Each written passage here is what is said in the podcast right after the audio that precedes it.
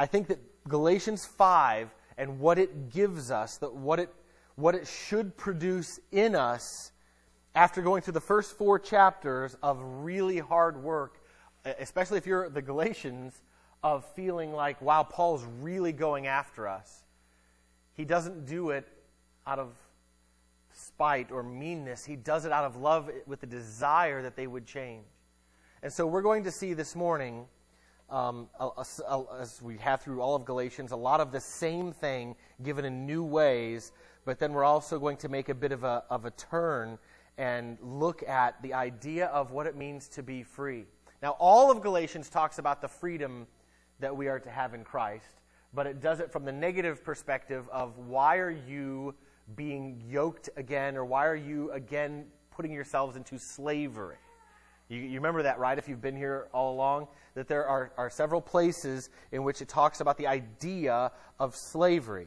Matter of fact, last week uh, we looked at the ideas, uh, or the, the, the people, Hagar and Sarah. And remember, Hagar, the, the slave woman, and Sarah, the free woman and uh, the idea, the picture, the story being if you are trying to add things, Jesus plus something, which is what the Judaizers were telling the Galatian church, that Paul came and said Jesus plus nothing, and the Judaizers came and said, no, it's Jesus plus something. You need the Old Testament law, you need circumcision, you need, you need the rituals, you need the washings, you need, you know, whatever those things are. And, and my guess is, is that they were probably picking and choosing. You guys know what that's like, right? where people kind of pick and choose the parts of the Bible they like and then the rest of it they don't. There are um, things that I'm doing right now and, and people that I'm talking to whom I care about a lot, and I'm trying to help them to know the gospel. And one of the things that I have to deal with with them and, and talk to them about is how they're picking and choosing. They, they, you can say Jesus, and you cannot mean Jesus the, the, the real Jesus, the Bible Jesus. As a matter of fact, um, there has been uh, elected a new pope. I'm sure one or two of you have heard of this, right? Um, it's, it's slightly been in the news. Uh, there, there's a webcam 24 hours on the chimney awaiting the smoke. You know, is it going to be black smoke? Is it going to be white smoke? Why are we have racist smoke? You know, and yeah, that's right. You know, and so we have this just ongoing, like all the news. It used to be that like they would go to commercial, but there'd still be the little box of the video of the chimney, right? And uh, and I'm not trying to make fun of it. I, am really not. I mean, it is funny, and uh, and I think even some Catholics would would obviously find it funny. And if you are a, a Catholic or have a Catholic background or or whatever else, uh, I, I want you to know I'm not trying to just ridicule Catholicism, but I want to speak very honestly and very truthfully about what happened as a new pope was elected. I've been dealing with some friends, some, some evangelical friends, some church leaders who have been wanting to, to paint this in the, in the best way possible. And the effort being made is, you know, we really want to help Catholics know Jesus, and so we're just going to celebrate the election of a new pope. And the problem is, is that we have no father, no Papa, no Pope, but God, right? We have, we have no Jesus, but Jesus. The Pope is, you know, one of the titles for the Pope?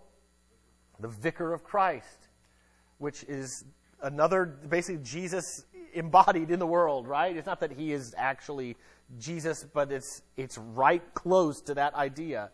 And so he is the representative, which is why he can speak according to the Catholic Church infallibly. He can, he can at times, when he chooses to, or, or when God chooses to, however they decide to define it. It's funny, whenever you want to call out um, a, a pope for saying something contradictory to what other popes have said, they'll always say, well, that wasn't the time they were speaking infallibly. And um, the, the, the, problem is, is I don't think Jesus ever contradicted himself. I don't think an apostle ever contradicted another apostle without them actually being challenged and changed. And so um, this is, this is important for us to remember. But let me just say it this way as, as we, as Christians, uh, and we are, are around a lot of Catholics in our culture. Uh, if you want to find the, the best attended church in Woodstock, go to the Catholic Church, and you will see it is full of people. The reason it's full of people, among lots of other things, is not, you know tradition and how, how many kids are born in the Catholic Church and all of that. The reason it is so full is because in the Catholic Church, in the Catholic faith, in the Catholic tradition, works are essential for righteousness and salvation. And they will try to find a way to dispute that by parsing words. And, and um, I have had many conversations with Catholics who are trying to find a way to explain no, no, no, it's by faith in Christ. But then there is always, but you have to then do these things. And this is why after a Catholic baby is born, they're immediate, like, we got to hurry up and baptize this baby because if the baby's not baptized, the original sin's not taken away. And, and these kinds of teachings are very important in the Catholic Church. So when a new pope is elected, when the Catholic Church is looking for a new father, a new, a new um, vicar of Christ, the Catholic Church is putting into place something that the Bible says is Jesus plus something. Do, do you understand what I'm saying? There's something added. It's not just the Pope, but it is the works. There's, there are the different things that you have to do. There's the different um, you know, actions that you have in life. The, the, the taking the Lord's Supper, as we take the Lord's Supper. If you come and you say, this morning I'm not taking the Lord's Supper, the, nobody was going to come to you and say, well, what happens if you die in a car crash tomorrow? But in the Catholic Church, it's different once once you get to this point, it's like all my sins are absolved, but then the next time I sin, now if I don't go to the next step and get it absolved again, it's it's it rolls back and you have to go and have a priest say that you're forgiven, or otherwise you're still in a state of sin and when you die at best you'll go to purgatory. And then you know after your sins are kind of burned off over the years. Um, by the way if anybody was if any, anybody did anybody watch live the whole um, the, the pope thing? He came out we watched it live and uh, I called Molly down to watch it, and she's like, "I'm busy, you know, playing Parcheesi or something." Uh, does anybody play Parcheesi anymore? Okay, no, forget it. Um, and uh, so, so we were watching it, and if if you're paying attention, or if you go back and find an article, or you know some of the articles written about what happened, one of the things that will be pointed out, and I've seen Catholic scholars that have been the ones to, to, to show this, is that there was an indulgence for the viewers of the selection and the, the first presentation of the new pope. In other words, if you watched it, you get some relief from purgatory. That's what Catholics believe. So, uh, I, I, say all that to say I've, I've got a friend. Um, it's somebody that I, I don't know really well, but it's somebody that I know it's somebody in Chicago um, and is at an evangelical church. And so we've, we've been discussing some of these things, and I am just um, blown away by the fact that evangelicals somehow have forgotten that we are Protestants. The word Protestant has at its core what word? Protest. That we are protesting that they don't have the gospel and therefore we need to pull away and be the church. You can't, you can't just come together and say, you know, let's just all be friends. And, and eh, so it, there's going to be a lot, this is where a lot of questions come up. Are, you know, are Catholics Christians? Can they really be saved? And all of that stuff. I'm not saying you can't be a Catholic and truly be saved and just be mistaken in your connection to that church. What I'm saying is this, and this is all just kind of foundational to some stuff that I'm going to say today, but it is foundational to Galatians. The response to Catholic teaching is Galatians. And so while we're in the series, Faith Alone, we have watched an historical event happen that doesn't happen very often, and the selection of a new pope, and the reminder of, okay, this is the Catholic Church. What are they about? They're not about this. They'll say faith. We are justified by faith, but they'll never say alone. And that is the greatest kind of danger with, with the gospel, is that there's something else to add to it. We've been for four chapters in Galatians saying the same thing, haven't we?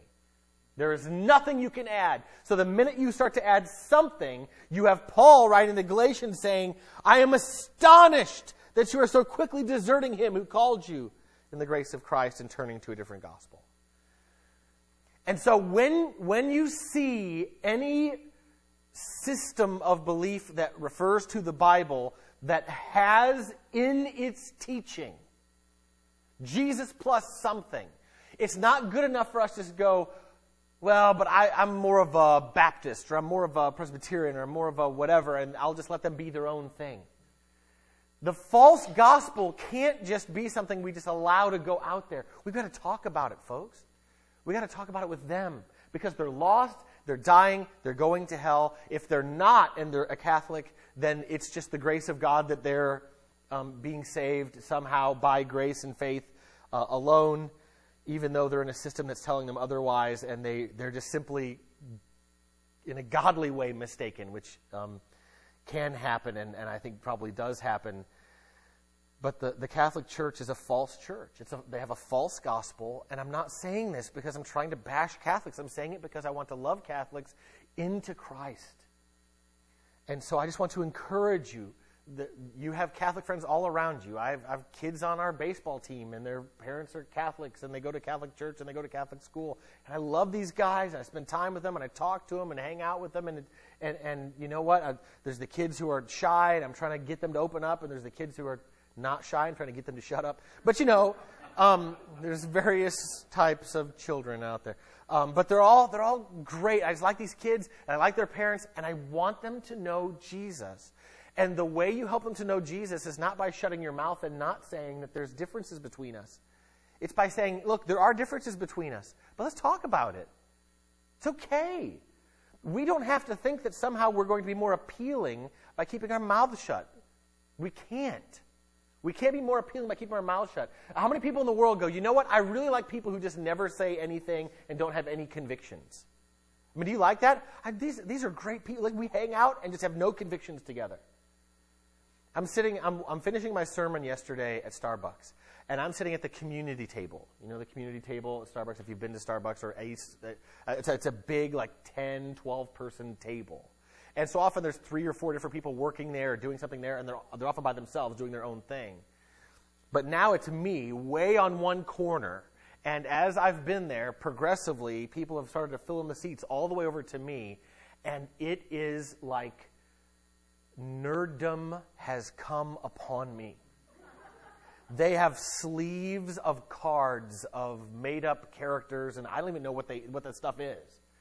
And they're having these conversations, and every punchline has something to do with a, a, a character out of some, you know, sci-fi movie or or whatever, you know. And there's there's it's not just Star Trek and Star Wars. That's not nerdy anymore. Everybody everybody likes that. They're using names of characters I've never even heard of and I probably will never hear of again. And so I'm sitting there trying to work on my sermon, and it's really tough to focus when, when you got a whole group of people talking about something and you're like, what is that? Like, just what is it? And, and so I don't, I don't even fully remember where I was going with that, but here's, here's what I'm trying to say.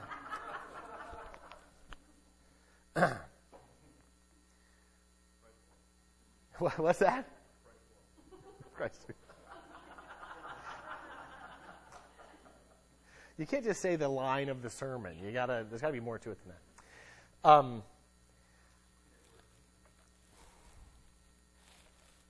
there's there's people around us, and they believe all sorts of other things, and they have all sorts of truths and all sorts of. Uh, yeah, there's just everybody has their own world, their own place, and, and I'm just telling you it's not good enough. And as I'm as I'm sitting there around this group, you know, all I could think of is I've got to focus and get this thing done because I was being really distracted. Um, but they were having fun, and somebody has to break into their world. When somebody breaks into your world, it's often not fun. Am I, am I right? If somebody goes, "Hey, you know what? I'm just going to come spend the day at your house," and you're like, you weren't invited, you know, to my house. And then all of a sudden you're there and it's like, it's awkward. You don't want to just shoo them away because you're afraid it's going to offend them. And, and it's just this, it's really awkward thing when somebody sort of breaks into your life and, and, and sort of hijacks a piece of it.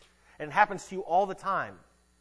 Even when you don't notice it, you've gotten used to it. You've maybe built into your life the ability to handle that because that's a good thing to do, to be able to handle that. But there's a whole world out there that if you start to crack the shell on their lives, they're going to feel broken and they're not going to like that. And so I say that to say the Galatian church had that happen to them from Paul and they received it. They believed in Christ. Then they had the Judaizers come in and they start teaching them and they start moving away from Christ. Now Paul has to go back in and sort of re-crack the shell. He has to go back and re-injure them with the gospel if you think you can go through life being quiet, having no conviction, that's what I was talking about. If you think you can go through life having no conviction and you're just going to, I'm, I'm sitting at a table of guys who are just absolutely convicted by the fact that they just need to nerd out on all this cartoony stuff. And to me, that's weird. I don't get it. But I know, I mean, some of you get it. Some of you are in it. And that's great. Some of my kids are in that. Jack will just start. I'll be, I could be working on the most important thing in my whole life, and Jack will start telling me some story about a drawing he made. And it's like, you know, you want to kind of go, okay, I'm busy, but then he's got this whole world, and it's, there's nothing wrong with that, but we all have it. What I'm saying is, is it's not unique. And so the gospel and Galatians and, and, and all of Scripture and all of the truth is going to break into worlds. And even as I prayed before I preached about the Holy Spirit coming, we cannot change unless the Holy Spirit comes to work. The Holy Spirit has to come and start smashing your idols in front of your face to wake you up and to wake me up. So that was the side note of my introduction. Um, and now we need to move toward the text. So I, I, just want to ask kind of this question in general. And as we're going through Galatians, though, if we can say anything that we've learned so far, we would say it is Jesus plus nothing. When Jesus and something is added, right? The law is added or anything else that you put, your own law, whatever it is, when you add something to it, that the gospel is gone or the gospel is, is faulty or false. So now here's the question. If, if you get preached over and over to you, it's Jesus plus nothing, then what will happen to some people is they will say, So why should I even try to be holy? Why should I even work hard? You're telling, you keep telling me I can't work.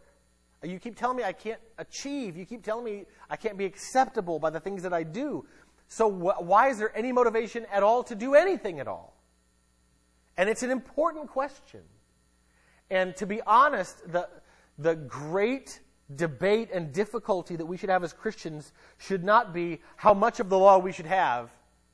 It should be because we're so free, what is our motivation then to live as God wants us to live? And why would He want us to live that way if we're already fully accepted? Uh, let, me, let me put it this way. Because of the gospel, you are, uh, hear me now, hear, uh, I need you to really focus. This is an important question. Because of the gospel, uh, this is going to sound weird. Because of the gospel, you are completely free to go and just lie, in a sense.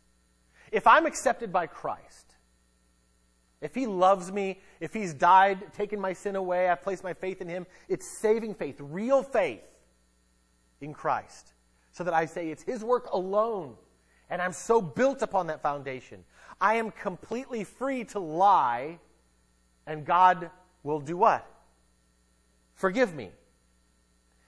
The danger and where bad theology comes in is where preachers will just preach, there's nothing you could ever do for, for, to lose your salvation, and therefore everybody can, you know, just don't have to worry about that. Just go, you know, it just doesn't matter. I'm just going to go preach to 16 year olds, you know, just go out and just have all the sex you want and go be with all the boyfriends and girlfriends you want and go just do everything and speak whatever kind of words you want to speak. And as long as you've trusted Christ, you're safe. That is dangerous if the theology, the, the edge of it is off.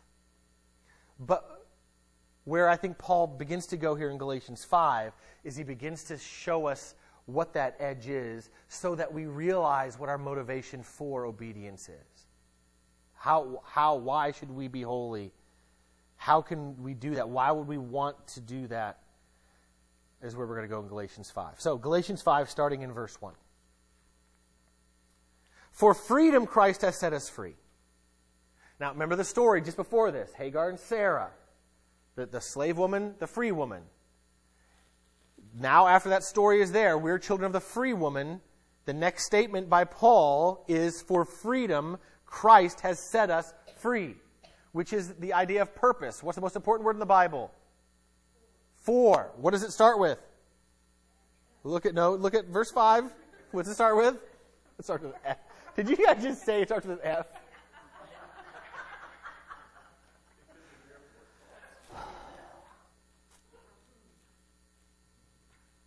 I love you guys.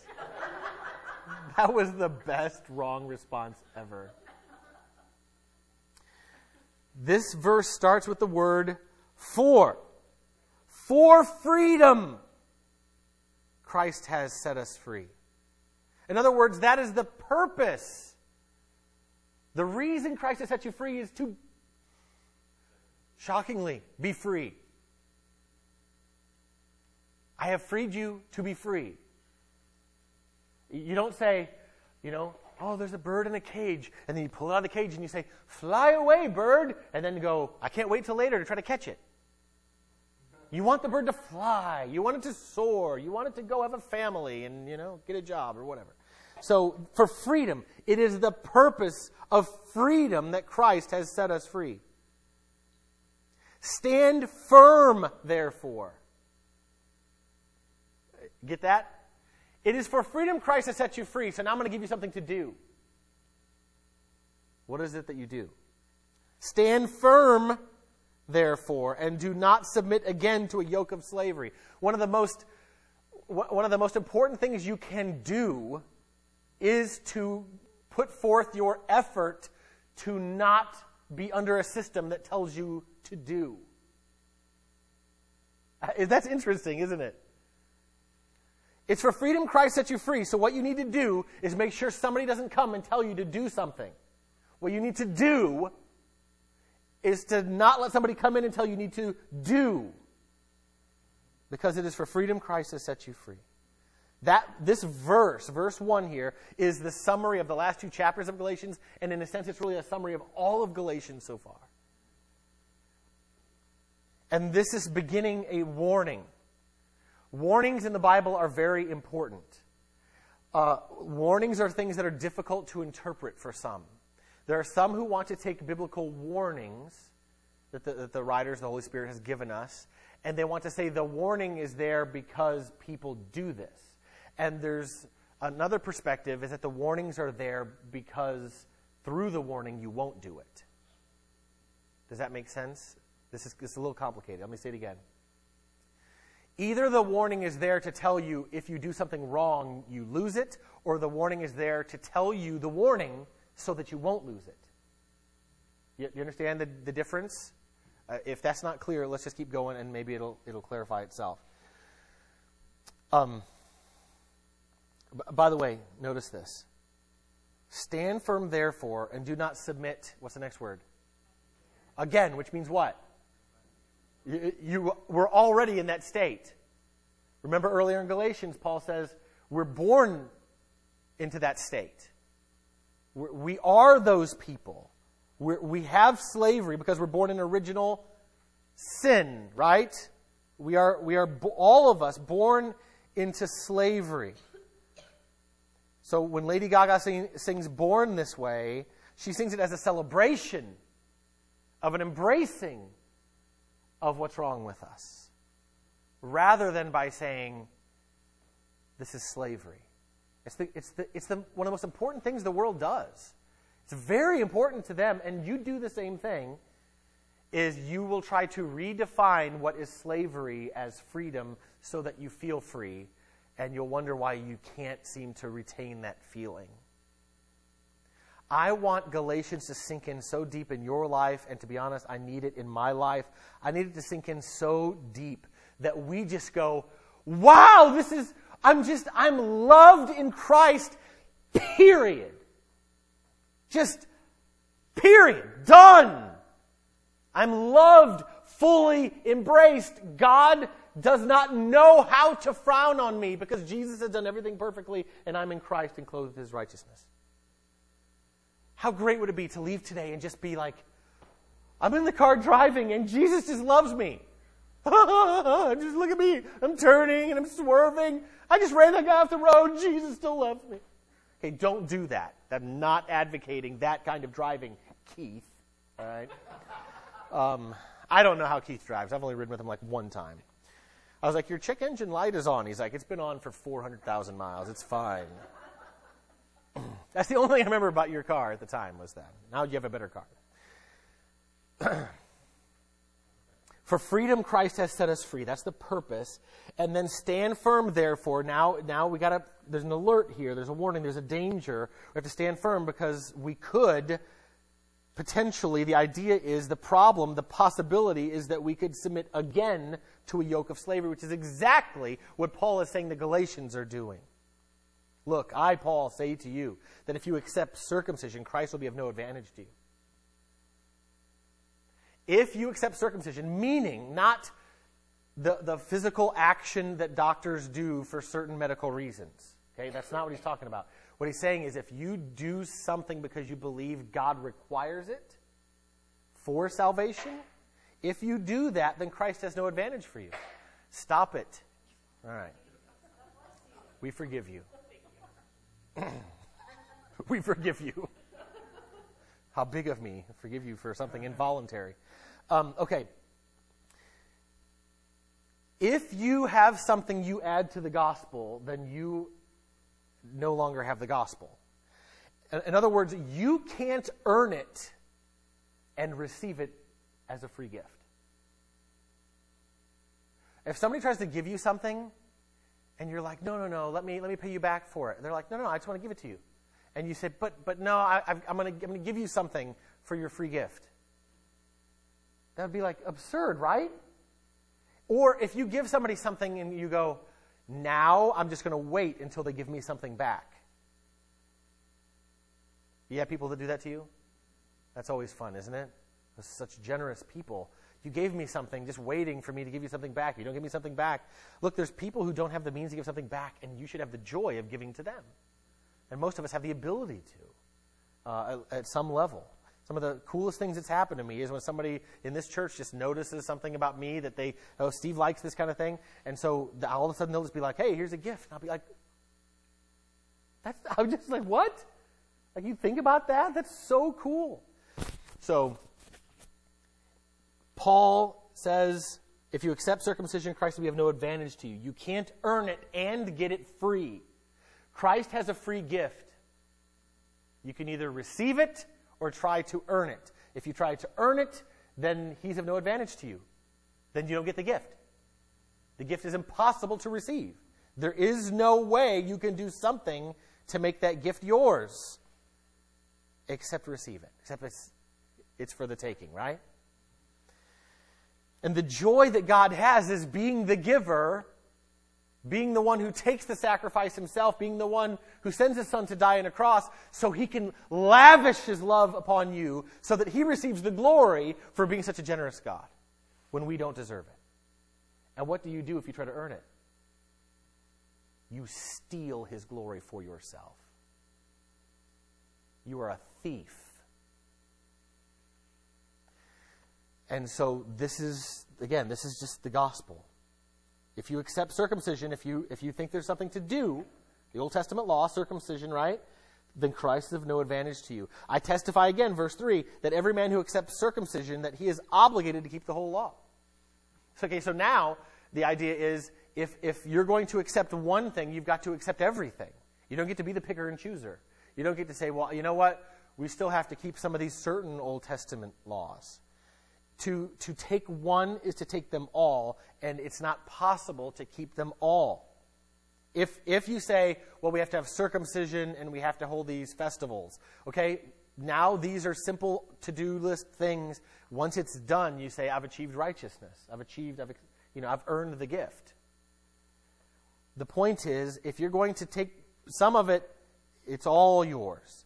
All the law everything you have to do. And the law does not start out with, go do this. The law starts out with, you have one God and only one God, and you can only worship that one God. And if you don't give him your full worship, you've broken the law. Right? What does Jesus say the most important commandments are? Love the Lord your God with all your heart, soul, mind, and strength. Love your neighbor as yourself. How many of you have perfectly done that? If you think you've perfectly done that, you are in the worst kind of place.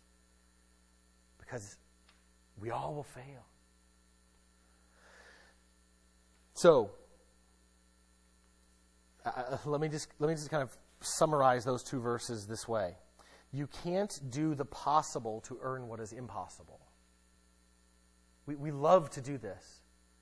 The impossible is to earn the free gift of salvation. We can't, we can't earn it. We can't get there. We can't do enough good works to overcome bad works. None of that. That's not even a part of how God's economy works.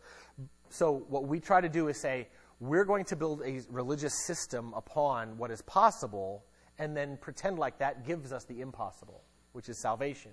Only God and G- through Jesus can do the impossible, and it is the free gift. So don't try to act like you can do the possible to earn what is impossible. And in your own life, as you think about what you do and don't do, and thinking that those things make God happier with you, you need to realize you're starting to build a system into your life of the days where I feel like God's pleased with me are the days I feel like I'm doing better. And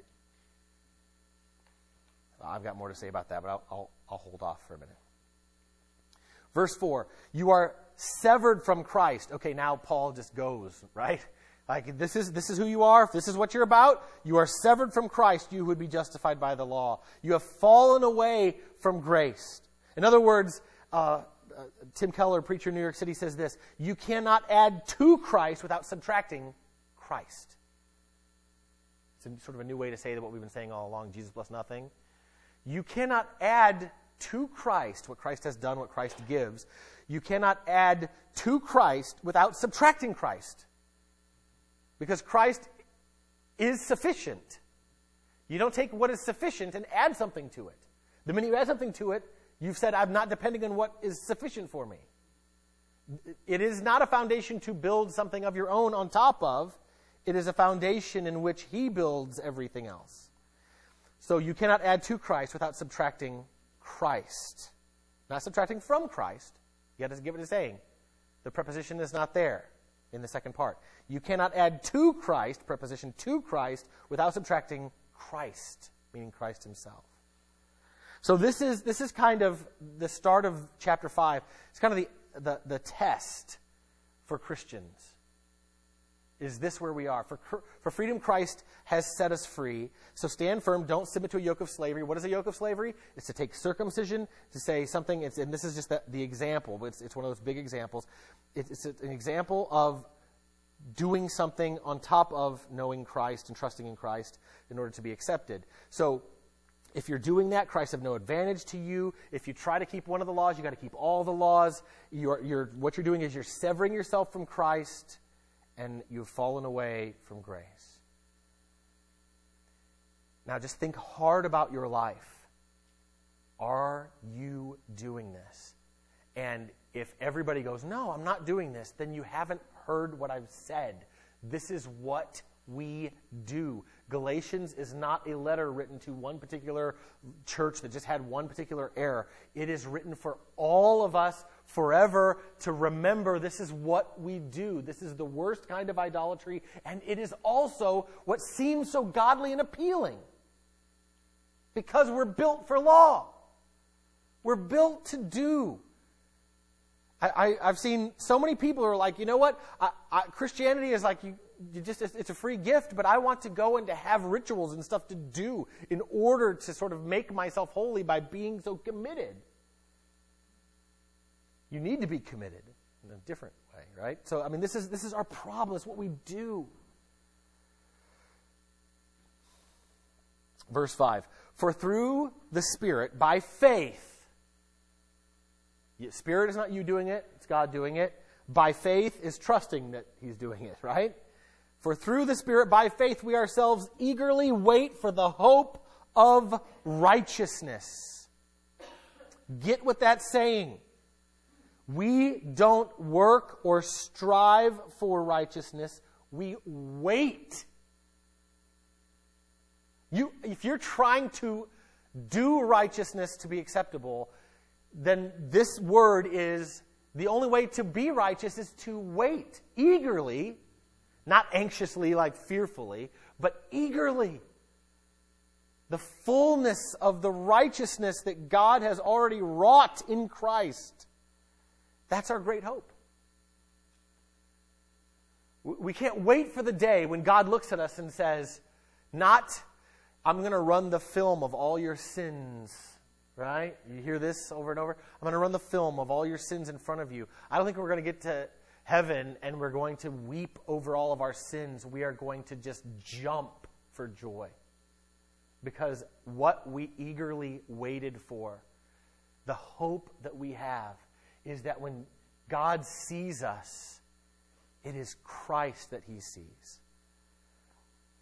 And so it is through the Spirit and it is by faith that we wait for righteousness, not work for righteousness.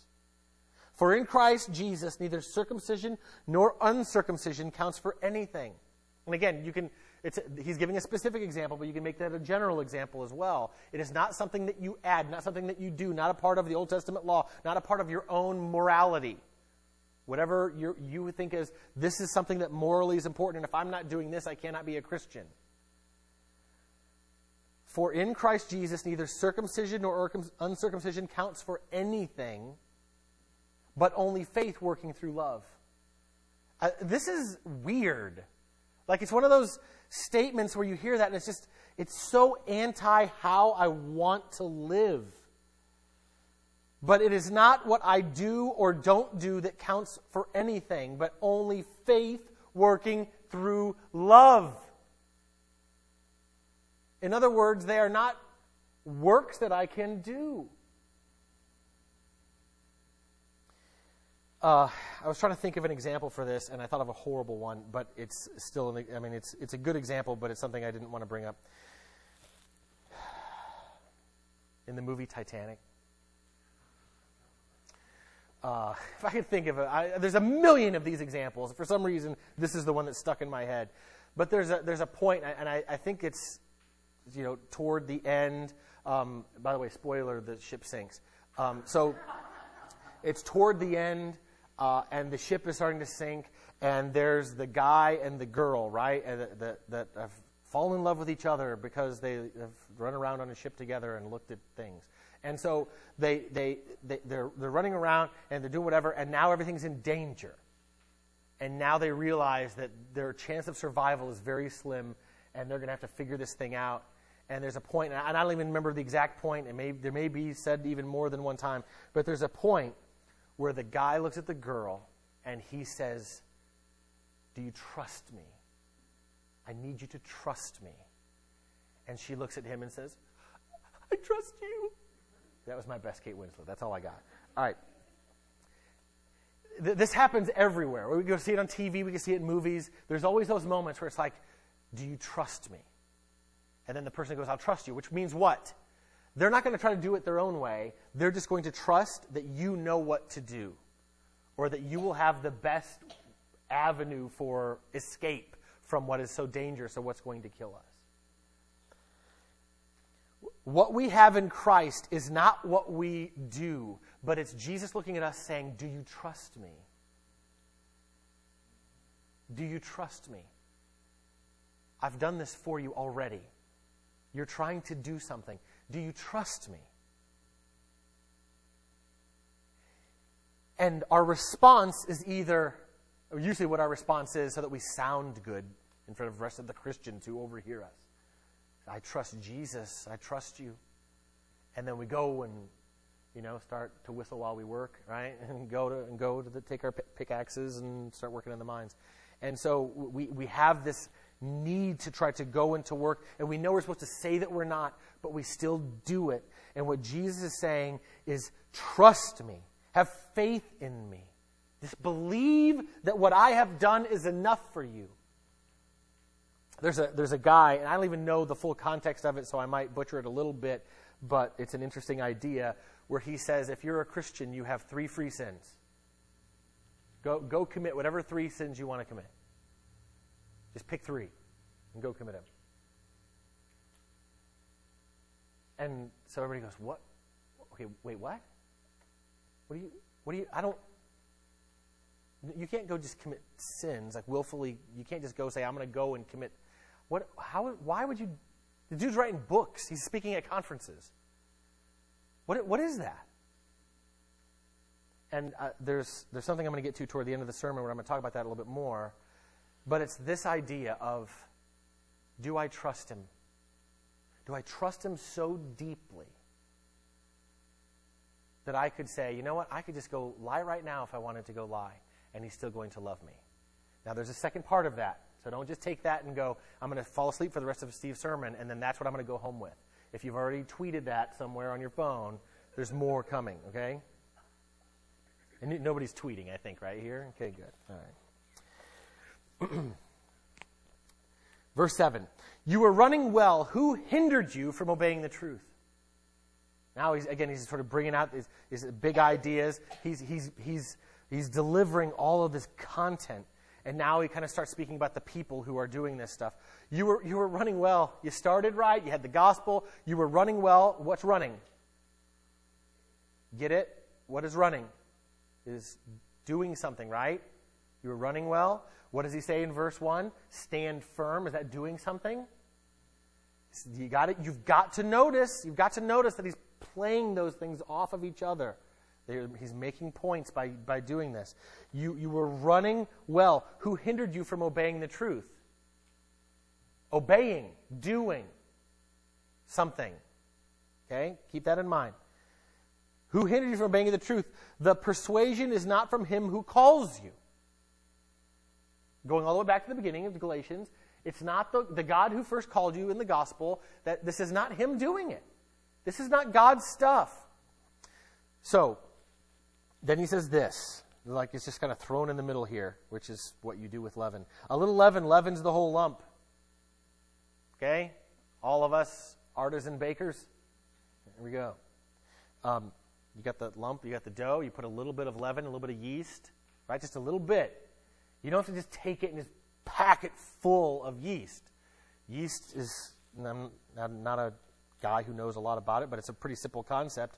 It only takes a little bit, and it does everything you need it to do. It just takes a little bit to do everything you need it to do. So he's, in a sense, talking about those false teachers that they can add something, and it can, in the sense that leaven is a bad thing, it can poison everything. It spreads everywhere, right? 10. I have confidence in the Lord that you will take no other view, and the one who is troubling you will bear the penalty, whoever he is. So, in that sense, the leaven could be the consequence of doing that. All you got to do is add one thing to Christ, and you've become a false teacher. You see the idea? The leaven leavens the whole lump of dough. The idea is that one thing is so bad that I have confidence in the Lord that the one who's troubling you will bear the penalty. There's a penalty. We're going to see a little bit about that penalty here. But if I, brother, still preach circumcision, why am I being persecuted? In that case, the offense of the cross has been removed. If I say Jesus plus something, the offense of the cross has been removed. A part of the offense is that it is grace alone, faith alone, Christ alone. And then he says, this is, this is how bad. Okay, I need you to really Hear me now. This is how bad it is to say, do one thing on top of believing in Christ for your salvation. This is how bad it is. Verse 12. I wish those who unsettle you would emasculate themselves. It's much more violent than it sounds. Like we can think of emasculation as something that is kind of uh, you know, it's just it's, it's, it's the idea of somebody looking less strong or masculine. This is what Paul says by saying that. You got to get what he's saying. What's the one example he uses of the law throughout this passage? Circumcision. What does Paul wish for the false teachers? Full circumcision. Don't just cut through that layer, cut the whole thing. Yeah, Bob Bellhorn just went, oh! That, this is how bad it is. if you're going to say they must be circumcised, I wish the false teacher would just go ahead and just cut the whole thing off. I, am just being as graphic as the passage is being. The point that Paul is trying to make. May the circumcision go all the way and cut it off, is what he says. May they emasculate themselves. And he doesn't say this because he's, he's like, has some type of spite and he's, he's really hoping harm on them in, in, like, he's just an angry man. But that in Christ and knowing the gospel and knowing how dangerous a false gospel is, you have to show how bad it is. You can't just say there's a new pope. Let me go celebrate with my Catholic friends. We have we have our differences, but you know we're all together on abortion and you know and marriage and sanctity of the family and life and all this stuff. And so we're for those things. And so let's just focus on where we're together. How can you do that and make that the focus when at the very heart of what they teach is this? What we should wish. I, you know, try to, if you put it in our own words and in our own times with the particular works of the Catholic Church or, or any church that is doing this or any Christian that's doing this, or, or uh, specifically now false teachers, right? We've got to think of false teachers, not just Christians who are going astray, where Paul is trying to lead them back. They're listening. This is how, this is this is why it's so important for teachers to understand the gospel so that we're not teaching something else. It doesn't take but just a little, a, getting a little bit off for everything to go, just implode. And you can grow really big churches by being somebody who has imploding theology. Really big. Matter of fact, in lots of ways, it's easier. Because what do the people want to hear? What are what are the masses hungry for? Law. Give me something to do. Tell me, tell me to do these things so that I can feel right and righteous about my life. Please help me build up my idols. If, if, if I could find a church that would help me build up my idols, I would, boy, I would be a part of that church. I want to preach at that church. I can build up my idols there. That's how you, that's how you grow them big. I'm not saying that all big churches do that. I'm just not, that's not what I mean. My point is, is, is very possible to, to grow them very big because people love law. So now he goes to transition from verse 12 to verse 13. The, the first 12 verses of the passage are don't lose your gospel freedom. Somebody is trying to make you lose it. Don't lose it. And then he transitions to don't abuse your gospel freedom. Gospel freedom is something you need to hold on to as tightly as you can, but not to abuse it. Look at what he says. Verse 13. For you were called to freedom, brothers. Only do not use your freedom as an opportunity for the flesh, but through love serve one another. There's, what's the, what's the, the stuff on each side of the argument there? Do not use it as an opportunity for the flesh, for, for your own sin, your own idols, your own whatever, but instead use it for the sake of others. See that? Through love, serve one another. By the way, if, if, if it's freedom, that, if that's why Christ set us free is to have freedom, then that means when you're unloving, what you cannot do to become more loving is try harder to be loving. Do you understand that? It's, it's counterintuitive to say you can add nothing to Jesus, to say, but if I'm not loving, if I'm struggling to be obedient in a certain area, what I need to do is work harder to be obedient in a certain area. How do you gain obedience? By knowing better and trusting more that you don't have to obey to be accepted. So if you're struggling with being loving, you don't need to go, ah, oh, Pastor reminded us today from Galatians, I need to be more loving. I really just need to be more loving. I'm going to try. Okay, the service is over. You're looking around like, Pastor said, be more loving. How am I going to be more loving? I'm going to go talk to somebody. Deb, I really like your hair. I'm more loving, right? You know, Sarah, I really like your glasses. I'm more loving. And Wayne, I really like your rugged good looks. And, you know, whatever. I mean, you just, there you go. So, so you don't go around saying, I'm just going to, I'm going to find, I'm going to try harder. Guess what's going to happen if you try harder to be more loving? Well, it's going to be a number of things. You're, you're either going to just give up because you figure out you can't do it, or you're going to become that fake person who always has a certain canned thing that you do to try to look like the most loving person. Now you're being loving in order for people to see you as loving. So now you're building up self righteousness in order to, you're doing your good works in order to be seen by others. There's all sorts of things, there's all sorts of problems that come from that. But what happens when you're unloving, what we should do is run to the cross and say, Look at how loved I am. You want to know how to be loving? Bask in the love of God. Let it shine and shine and shine upon you so that you cannot help but leave and you have the glow of, of being in the love of God. There's nobody more loving than somebody who's been deeply loved. What does Jesus say when the woman's weeping, washing his feet with her hair? Right? Box of ointment is broken and spilled out over his feet. What, what does Jesus say about her?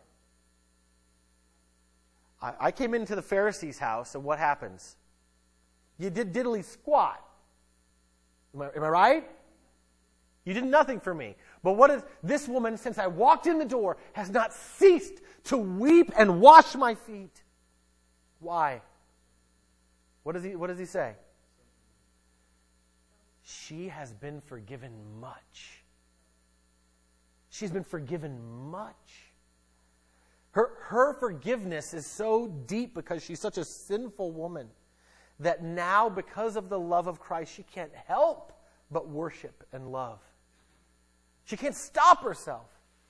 She's got expensive perfume and she's just breaking it and weeping and wiping her hair on somebody's feet that, you know, is out in the dust and the gross and the you know, the, the droppings of everything that's walked around you and, and just all that stuff.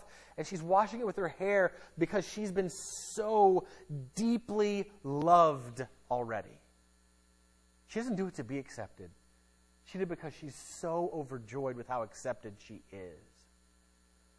If you're unloving, if you're struggling to try to love people, and it might be because it's difficult people to love, but if you're struggling with it, what you need is not more effort to love, but it's to look to Christ.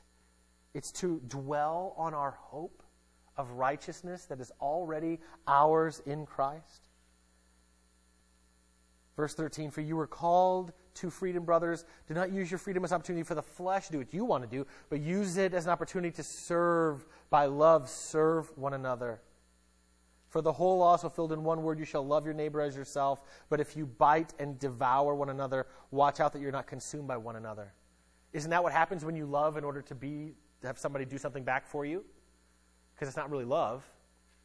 It's just uh, it's a it's you bartering. I'll do this, then you give me back. You know, we'll do this and we'll have this reciprocal whatever. Some of, the, some of the most loving things my wife has ever done for me is where she just does it and she has no desire for anything in return. And it's also the time when I'm most motivated to do something in return because she doesn't need it. Because she doesn't say, You've got to do something in return for me. But when she just does something, serves me, I just I want to serve her back.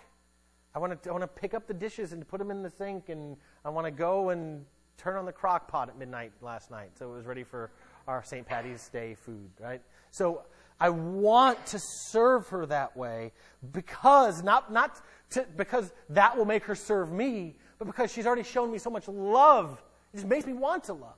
So when it's that good for just a relationship that has lots of flaws, imagine now if we sit under the love of Christ and dwell in the love of Christ and remember what Christ has done and remember what Christ will do.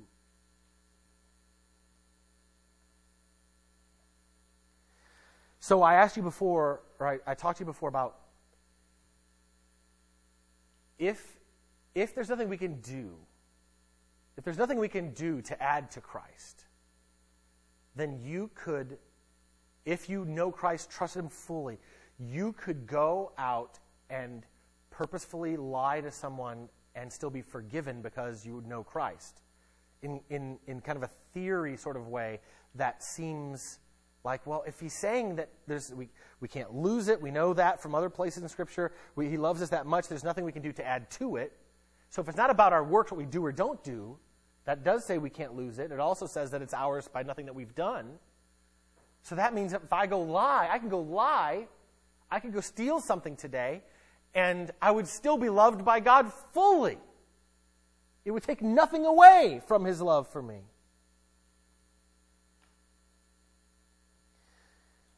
But the right response by, the, by getting through this passage and getting to the last three verses is this I could go because of my freedom in Christ, because of his love for me that cannot be taken away. I could go and lie. But why would I possibly want to? If somebody says to you, you have three free sins, go commit whatever three free sins you want. The right response, if you believe the gospel, is what? Why would I want to? If you go commit the sins, it's because you don't believe the gospel. You see, it's a, it's a test, whether the, the author intends it fully that way or not. If you just say, I'm going to go do the sins, well, now you're going to be at the end of doing those sins and going, I need to repent and trust in Christ. So it leads you to the gospel that way. If you say, why would I want to do it? Then you're showing that you already trust in the gospel. Because now why would I want to why would I want to go and offend the God who's loved me so much that he sent me his son? In Christ, your standing is sure so that you could go lie, but why would you want to? You don't need to. Because I, my reputation, why do we lie? To get something for ourselves? I'm not to, I don't need to be selfish. I don't need to get stuff for myself. I have everything I need in Christ. Why do we lie? Our reputation. Our reputation is going to be hurt. If I don't say this, somebody's going to think something bad about me. But guess what? In Christ, my reputation is Christ's reputation. So what am I going to add to it by lying and trying to keep my own? You might keep your job but lose your soul. And so, what we need to do is trust so deeply, know so deeply about His love for us that we would say, Why would I possibly want to do anything else? In other, in other words, and this is kind of to, to bring this all together now, you will be more holy in your own life. You will be more righteous. You will, you will increase in your obedience when you realize you don't have to. It's this is the gospel, guys. I, I can't. I, I, it's not complicated. At the same time, it's not just so simple.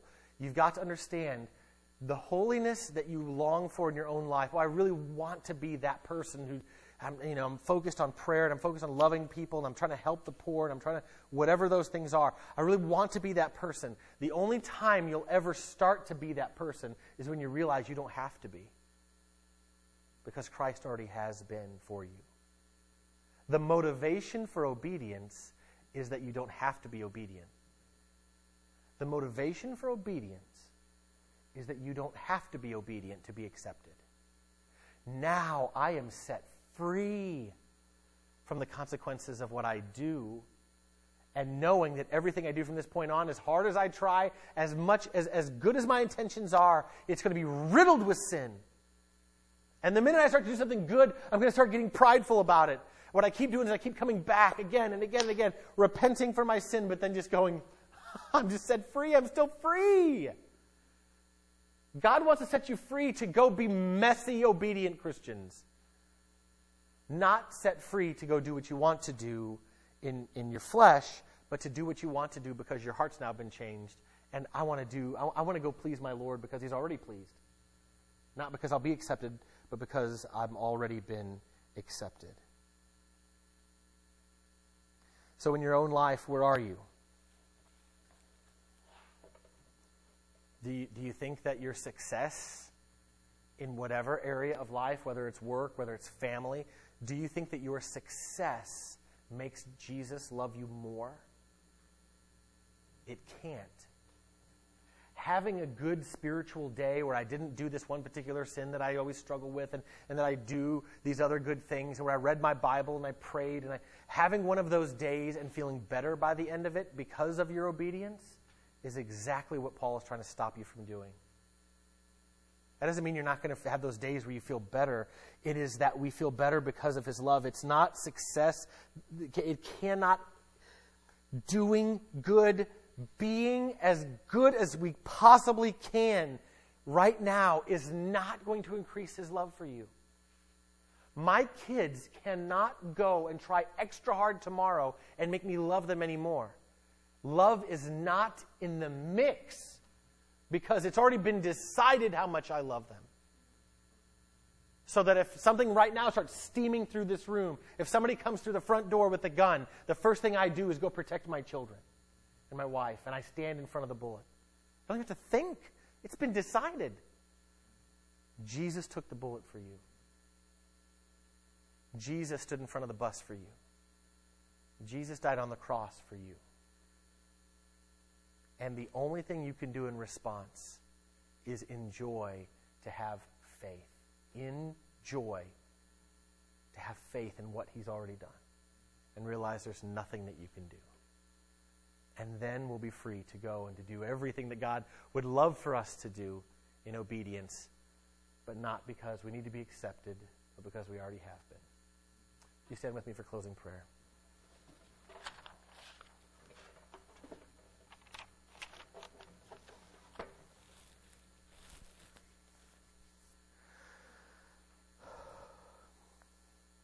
God, in my own heart, I, I know that what I'm thinking is, is that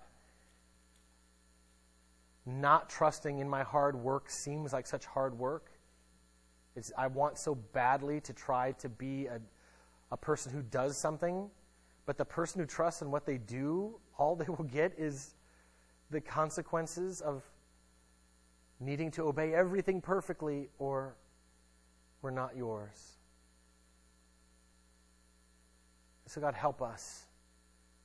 Help us not to just know in our heads that we are set free, but to experience, if we've put our faith in Christ, to experience the freedom that we have in Christ because of the great love of God through Christ. Oh, Father, you have loved us so much. You do love us so much. And if we are yours, no matter how messed up we are, if we are yours, you couldn't love us any more than you already do. What a great motivation that is for us to leave this building today and to love as we should. We pray this in Jesus' name, and all God's people said, Amen.